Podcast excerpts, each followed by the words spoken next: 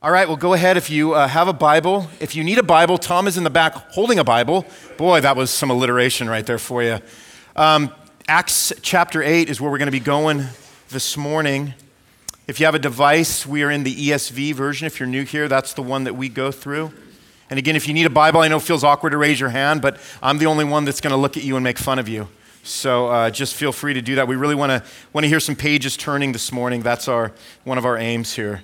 Acts chapter 8. We're in week 15 of our series here in Acts, the church that Jesus builds. Well, it used to be that you had to know what you were doing in order to do things. And then this thing called YouTube came along. And what YouTube did was it gave everyone the idea that they possessed the unique ability to do whatever they dreamed of doing. And so, what we have now is that, with the exception of me, everyone can fix everything. Everyone can do a bathroom remodel now, right? Everyone can build their own cabin. Everyone can perform their own open heart surgery. We have YouTube now to help us with these things. iPhones, they continued the trend, right? Everyone thinks they're a photographer, a professional photographer now. But what we've seen is that when it comes to YouTube and when it comes to having our iPhones and these tools and these devices that we now have at our disposal, what we've seen is that just having the tools doesn't mean you possess the ability.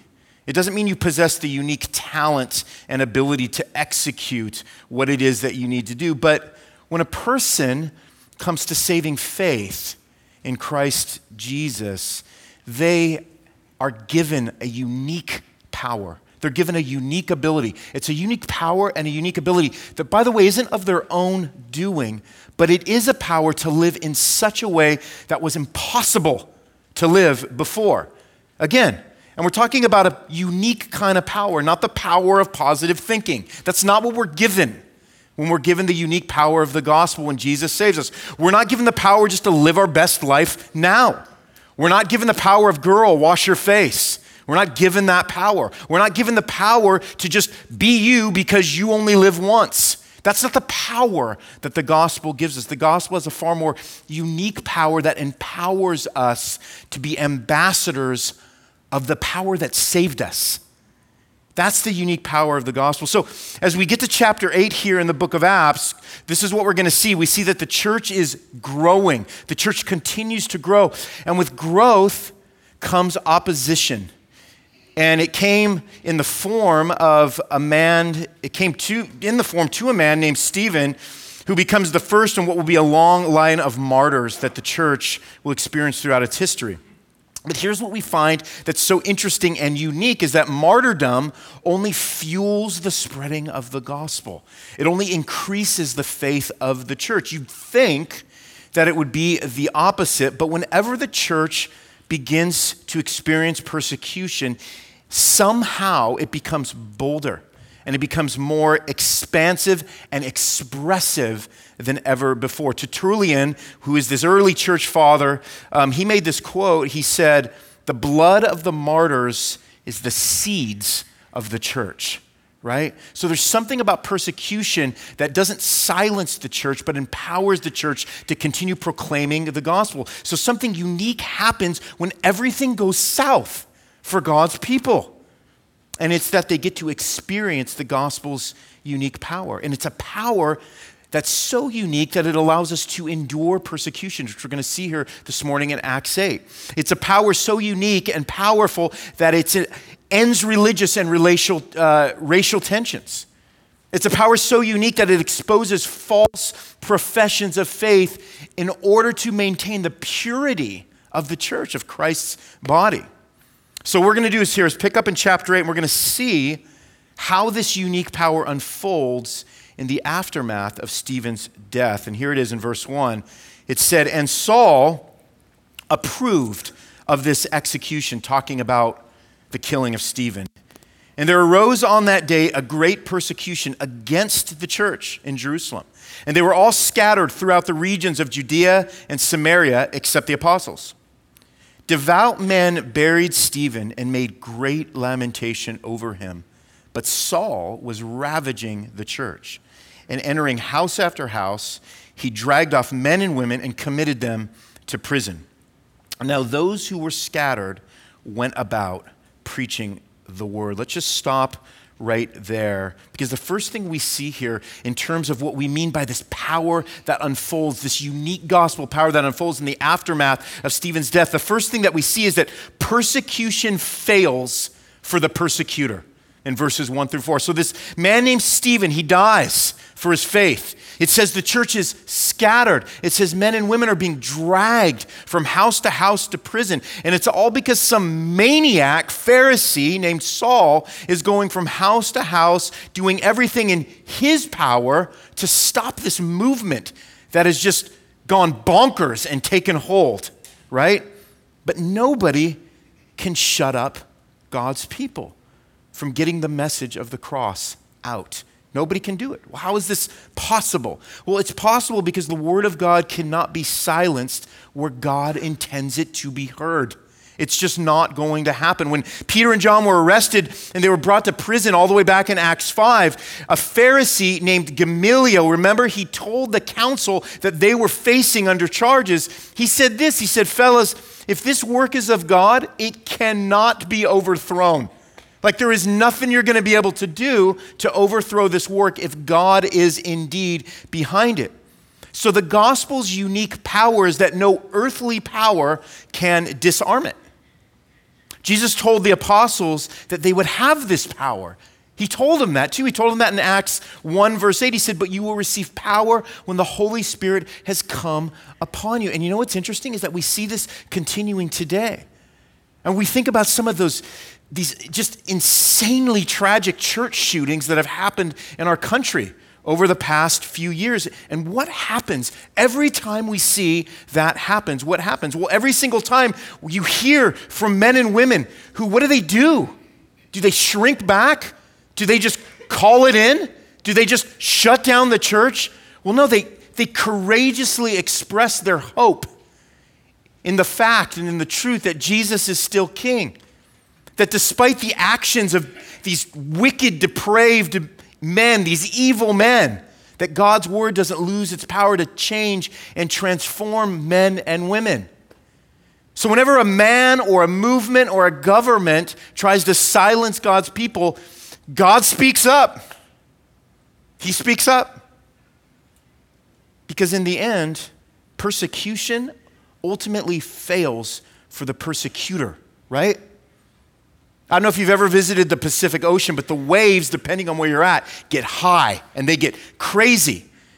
And so, thinking that any kind of man made movement, even if it's death, is going to prevent God from spreading the message of his gospel, it's kind of the equivalent of standing in the Pacific Ocean and thinking you have the power to stop the force of a wave from crashing over you. Like, I've done it. And here's what happens the wave never loses. I get soaked, I fall over, I plead for my life. That's the power of the gospel. So, what emerges from this, just this heavy heartedness that we see here, is a wholeheartedness. And it's a wholeheartedness for the message of the gospel by those who have been scattered. And they don't just scatter to go find holes to hide in either. And by the way, you see the same pattern all through history. Persecution comes, the church is scattered, people go to prison, Christians lose their life. By the way, that's still happening, but it only strengthens the church. Well, how do we know that's actually true?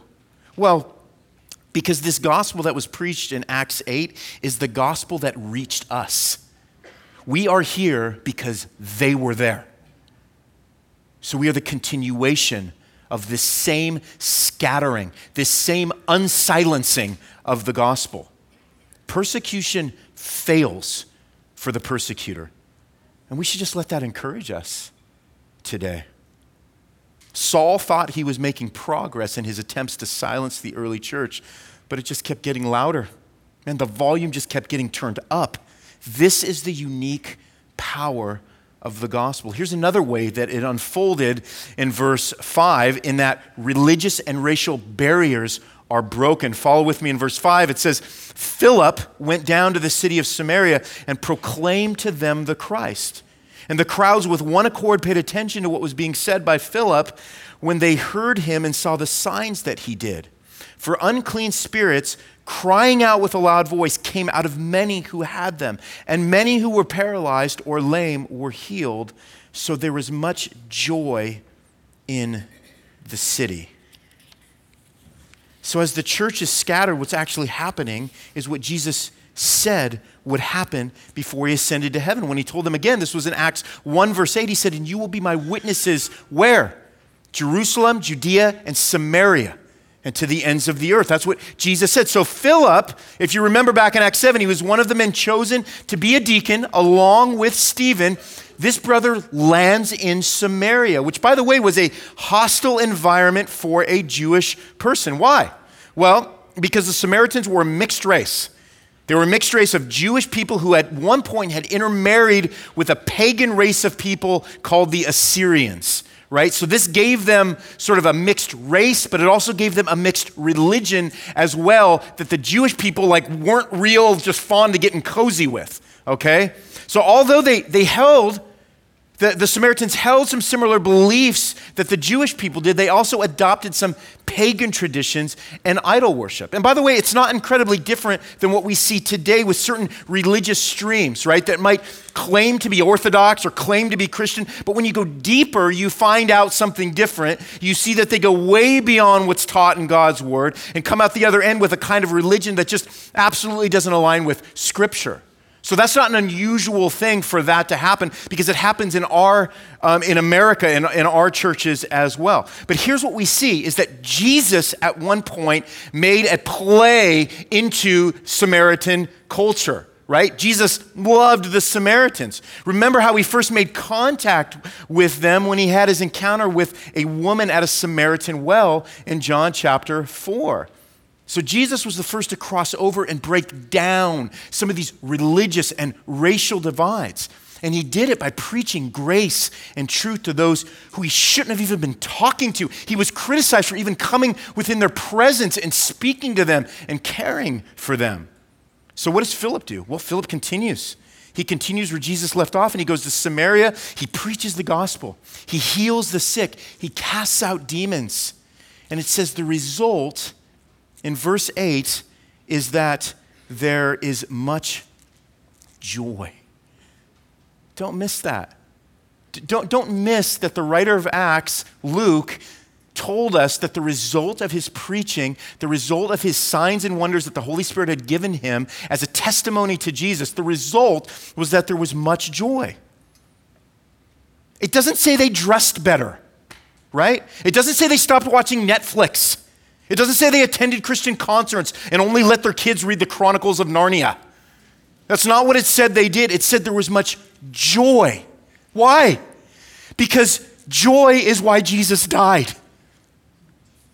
So, the very thing that Jesus intends to happen with the spreading of the gospel is that joy will be created in hearts where before there was anything but.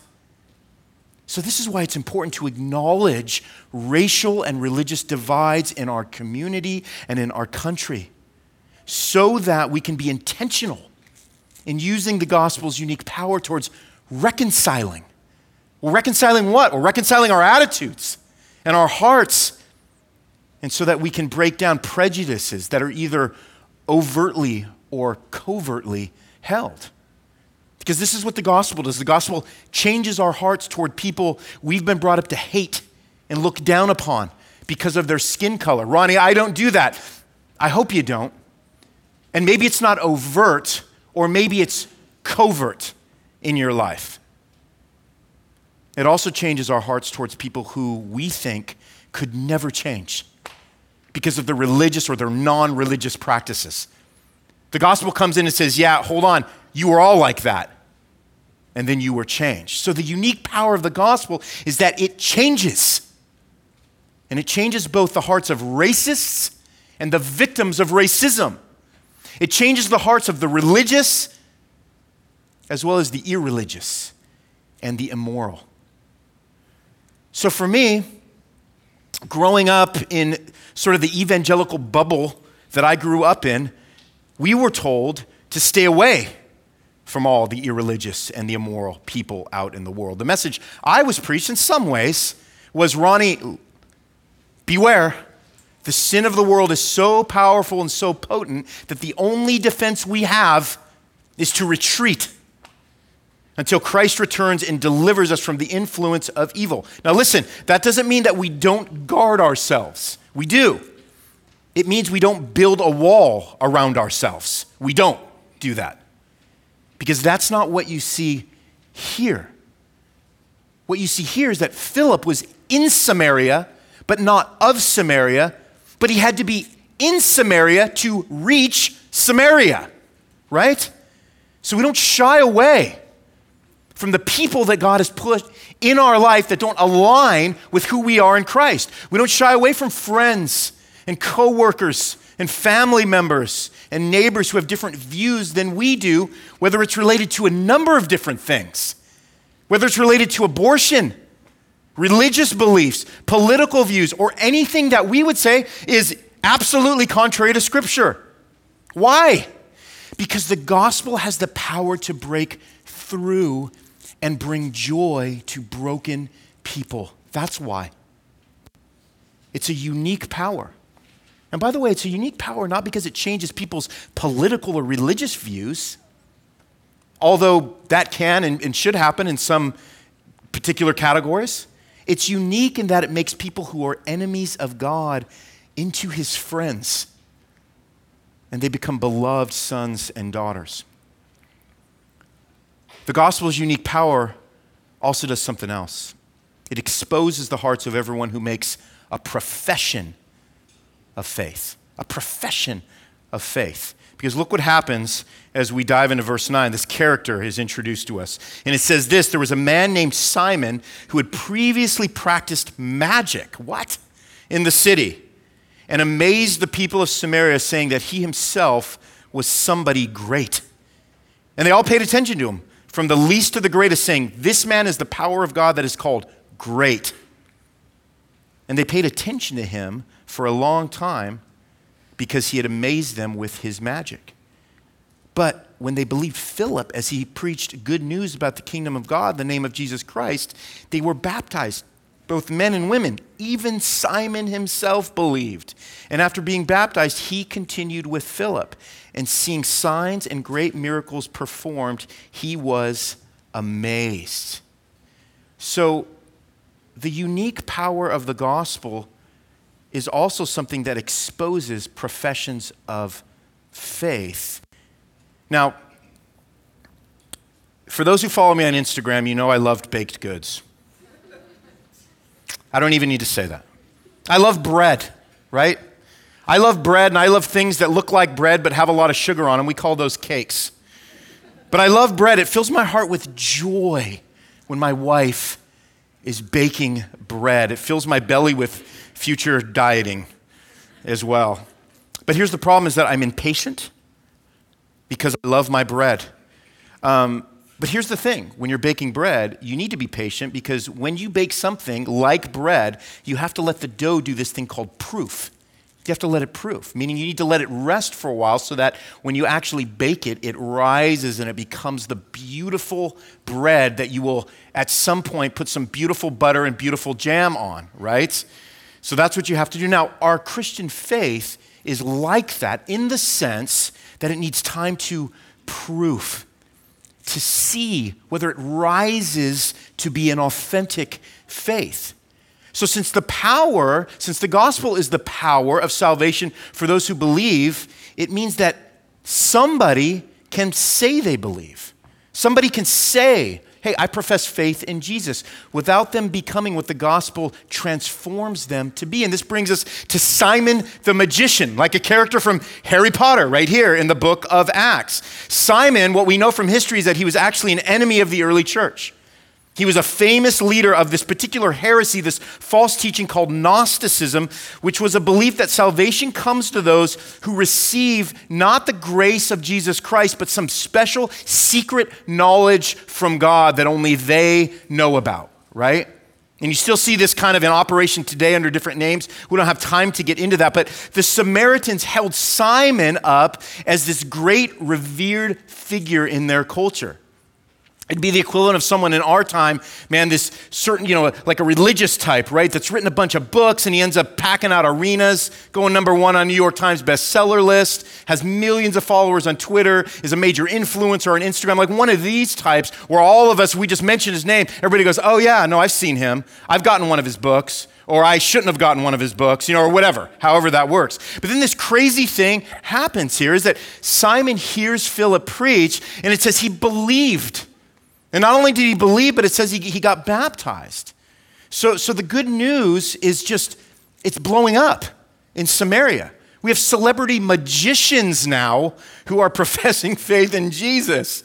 And so Peter and John, it says they're, they're sent in from Jerusalem um, to, to to come in with Philip and to pray for the Holy Spirit to now fall on this particular people. And it says this in verse 14 Now, when the apostles at Jerusalem heard that Samaria had received the word of God, they sent to them Peter and John, who came down and prayed for them that they might receive the Holy Spirit. For he had not yet fallen on any of them, but they had only been baptized in the name of the Lord Jesus. So let's make sure we understand what's happening here.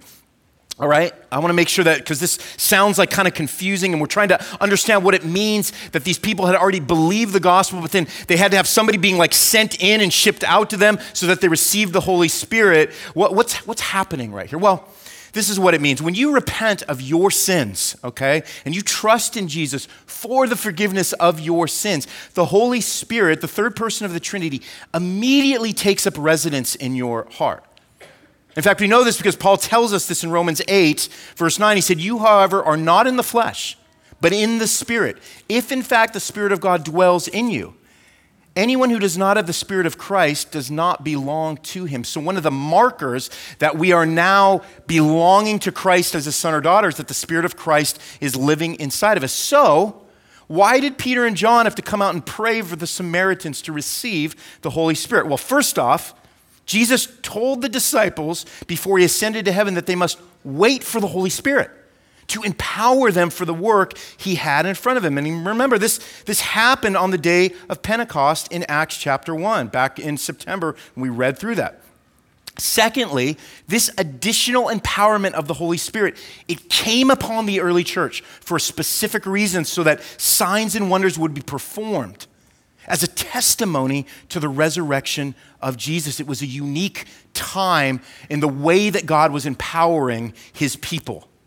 And then, thirdly, we would say that the same thing happened to the Samaritans this empowerment, this Holy Spirit empowerment for signs and wonders as a way to show that salvation in Christ was offered, by the way, not only to the Jewish people, but to all nations, tongues, and tribes.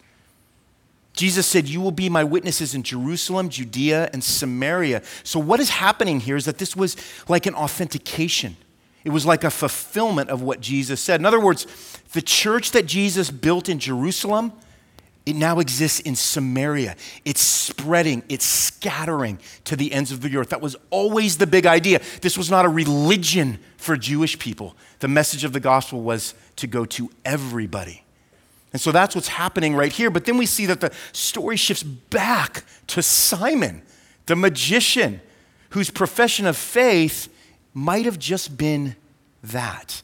It may have just been a profession. Look what it says as we pick back up in verse 18. Now, when Simon saw that the Spirit was given through the laying on of the apostles' hands, he offered them money, saying, Give me this power also, so that anyone on whom I lay my hands may receive the Holy Spirit. But Peter said to him, May your silver perish with you, because you thought you could obtain the gift of God with money. You have neither part nor lot in this matter, for your heart is not right before God. Repent, therefore, of this wickedness of yours, and pray to the Lord that, if possible, the intent of your heart may be forgiven you. For I see that you are in the gall of bitterness and in the bond of iniquity. And Simon answered, Pray for me to the Lord that nothing of what you have said may come upon me. And now, when they had testified and spoken the word of the Lord, they returned to Jerusalem, preaching the gospel to many villages of the Samaritans. So, significantly, the gospel's unique power is not something that can be purchased, which is what you saw happen here with Simon. Now, this is a dude who sees that his magic act has the potential to lose some Facebook likes, right? Unless he's able to match the miracles the Samaritans are now seeing the apostles perform. So, really, his profession of faith has been proof. We're seeing what was really in his heart as he claimed belief in the gospel, as he was baptized in the gospel. So, Simon, what does he do? Well, he offers money to see if he might purchase the power of the Holy Spirit. Give me this power also, he pleads with Peter, he says. And Peter just comes down on Simon in verse 20. He says, Dude, your heart is not right. You're caught in the gall of bitterness and the bond of iniquity, and you need to repent. And what comes to mind here with Simon is that hearing the gospel, professing faith, being baptized, doesn't necessarily mean there's been any true repentance. Because when it was proved, when Simon was proved, when his faith was proved, we find out it was lacking authentic transformation. And by the way, this is a common occurrence in the church. Right? Ronnie, I became a Christian at age four. Dude, I was baptized. Hey, I walked down the aisle at sixth grade youth camp. I came forward one night at a Christian concert. I prayed a prayer one night with my friend who shared the gospel with me. And you know what? All of those things can be legitimate occasions for true conversions. But the question is do we see any fruit that gives evidence that the gospel actually transformed the heart and brought it from death to life and from darkness to light? In fact, Jesus talks about this in one of the scariest passages in Scripture. Let's turn to Matthew. Make a left, go to the first of the four Gospels, first book of the New Testament, Matthew 17. Look what Jesus has to say about this. Matthew 17, verse 15.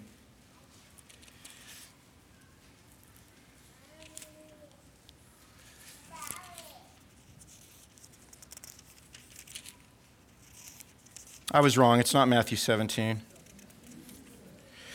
Which means um, when we talk about proofing, you should proofread your sermons if you guys ever.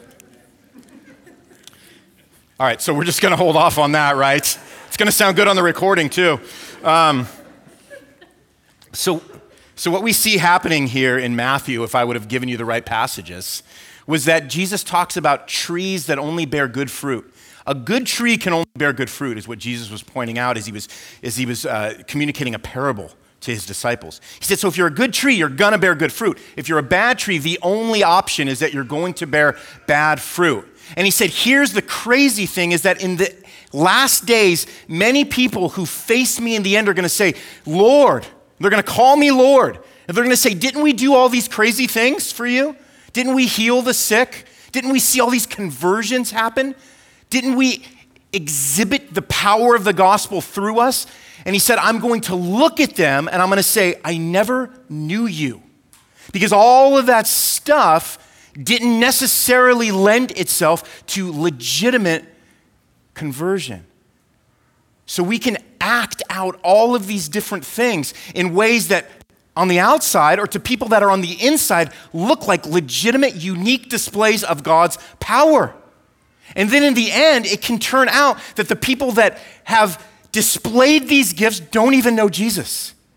And in the end, it's not a good fruit, but it's a bad fruit because it came from a heart that wasn't for Jesus. If that makes sense. That was probably a better explanation than if I would have read it. So there we, there we go. But it doesn't appear that Simon had a true conversion because his heart was coveting something. That's what we see. His heart was coveting a power he thought could be purchased. So, what's the big idea with this is that it's easy to profess the Christian faith. You can say it, say it, right? I'm a Christian. I just said it. Like anybody can say that. Just like I can also say I'm a plumber, but I've never fixed a toilet in my life, right? I'm a lawyer, but I don't have a law degree and I have never tried a court case in my life. I'm a chef, but I've never prepared a meal worth eating in my life, right? Paul tells us in Philippians 2, verse 12, he said, Therefore, my beloved, as you have always obeyed, all right? So now, he says, not only as in my presence, but much more in my absence, he said, work out your salvation, your own salvation, he says, with fear and trembling. For it is God who works in you, both to will and to work for his good pleasure. Now, it doesn't say work for, it says work out. And you can and will work it out because it is God who works in you. So, what we see in Simon here is that God had not worked in him for that salvation to be worked out of him. Now, we don't know what happens to Simon in the end. We're not, we're not told. When Peter calls him to repent of his wickedness in verse 22, he responds kind of funny. At first, it sounds like he's kind of humbling himself. He's saying, Peter, pray for me. But the problem is that Simon still was, was missing the, the mark here. Simon still missed the aim of the gospel. He still missed repentance. Al Mohler uh, president of Southern Seminary, this is what he said about this. He says it like this Simon was still making the mistake. He wanted to be saved from the penalty from sin. He wanted the benefits of the gospel, but he was still not repenting of his sin and bowing his knee to Jesus. So, the unique power of the gospel that comes from faith and repentance had not broken the power of sin over his life yet. What about, what about us? What about for those of us who have been filled with the love of Christ? What about for those of us who have been given this unique power? What does the gospel provide for us? Well, I'm going to break that down right now for us because here's, here's what the unique power of the gospel provides for us. The first thing is that it provides a unique endurance a unique endurance. It gives us grace and faith under pressure. What we're seeing here when the church is scattered and they're going to these regions is that they're experiencing pressure, just like you experience pressure. And what they're given is grace and faith under that pressure a calm, a steadiness, a stability when everything is breaking down around them. King David, the psalmist, he speaks of this kind of grace in Psalm 46 when he writes, God is our refuge and strength, he says, a very present help in trouble. But then he says this, therefore we will not fear, though the earth gives way, though the mountains be moved into the heart of the sea, though its waters roar and foam, though the mountains tremble at its swelling. When the world David says, is bearing down on you from all sides, you are never removed from God's side. That's the unique power of the gospel. It gives you a unique endurance. And it's under this kind of pressure that your faith will grow and grow to be a godsend to others when everything is bearing down on them. So don't think that your faithfulness to God doesn't have wide ranging effects. Look what happened after Stephen died. A brother that couldn't speak the gospel anymore. What did it cause? Well, it caused the people to be scattered so that the gospel would go out. And it would go out through people who needed a unique endurance for what they were about to suffer. The gospel has a geographical reach wider than this world. Why? How? Because it's an otherworldly message. So, whatever your version of persecution is, the gospel gives you the unique power to endure. And not merely endure, but embolden you in the process. And here's what I mean every Sunday, Substance Church, we gather. We're gathered right now. And at some point, if this message ever ends, and it may not, we're going to scatter.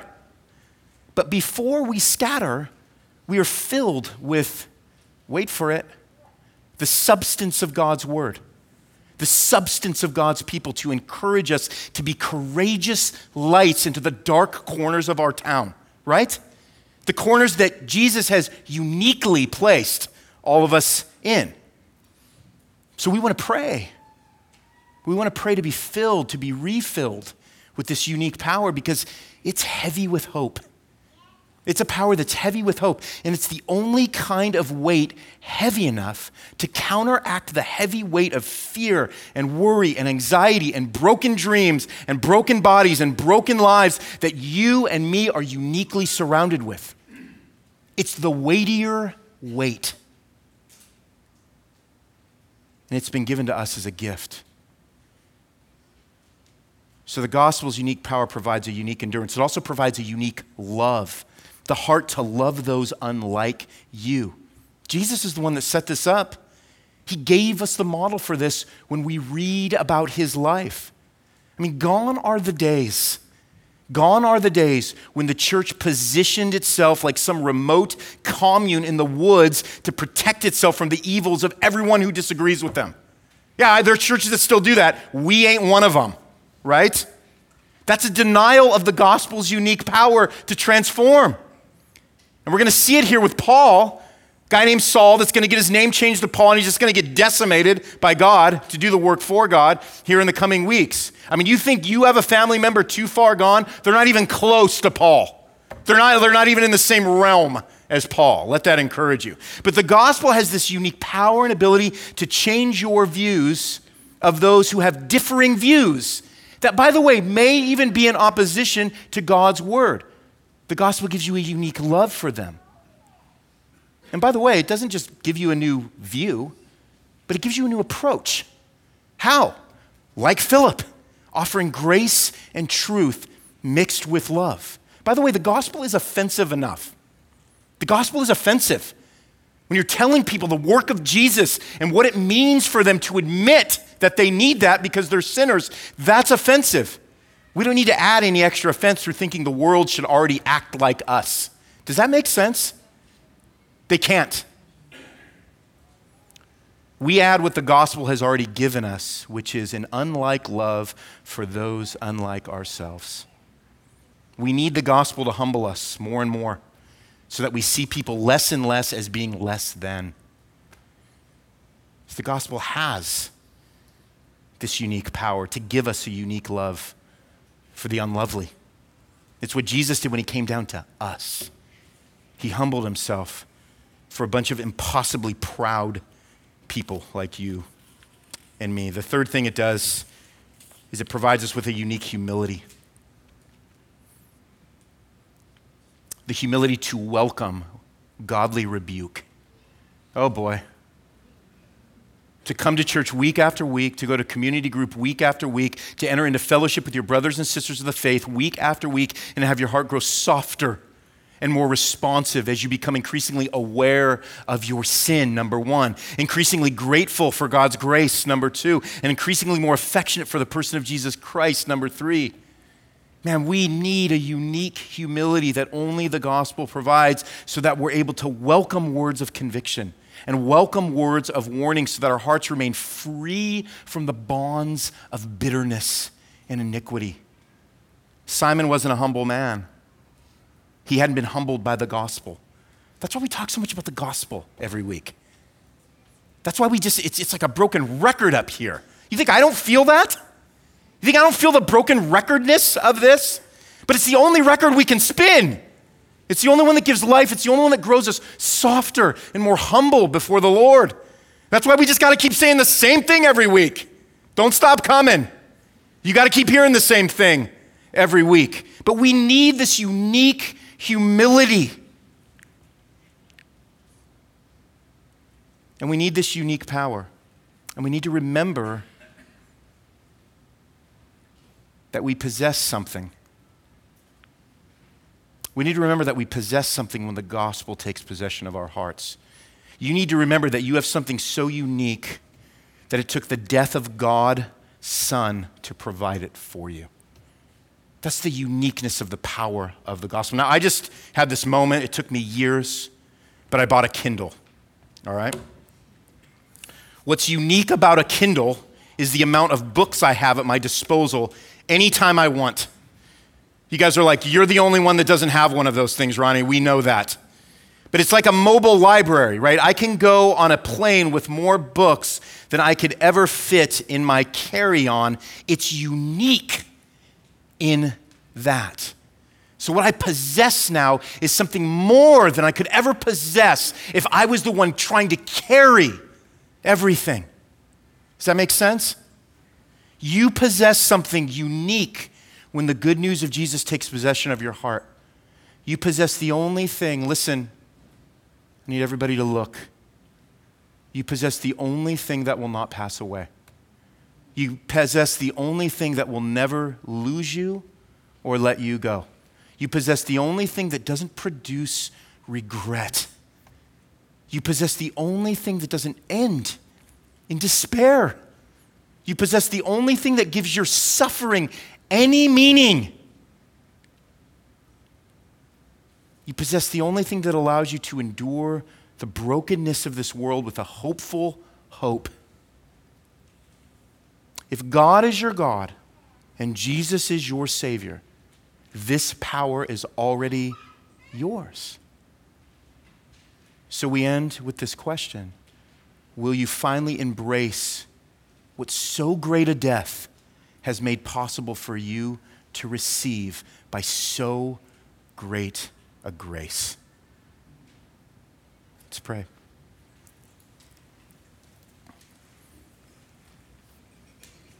God, thank you for the great death, the costly death of Jesus, and the great grace that we now have because of it. Thank you for the unique power of the gospel that resides in those of us who've been saved from our sin and from God's wrath. God, thank you for this unique endurance, this unique love, this unique humility that's been given to us for our good, for your glory, for our joy, for our happiness, for the good of others, for the sake of the message of Christ spread to those who are in darkness. Thanks that we embody this. But Lord, we don't see it, we don't believe it, and we don't pray for it. So, Lord, would you refill us with this power? As we read Acts 8, would you allow us to not read this as some fable or story that happened thousands of years ago that has no bearing on us?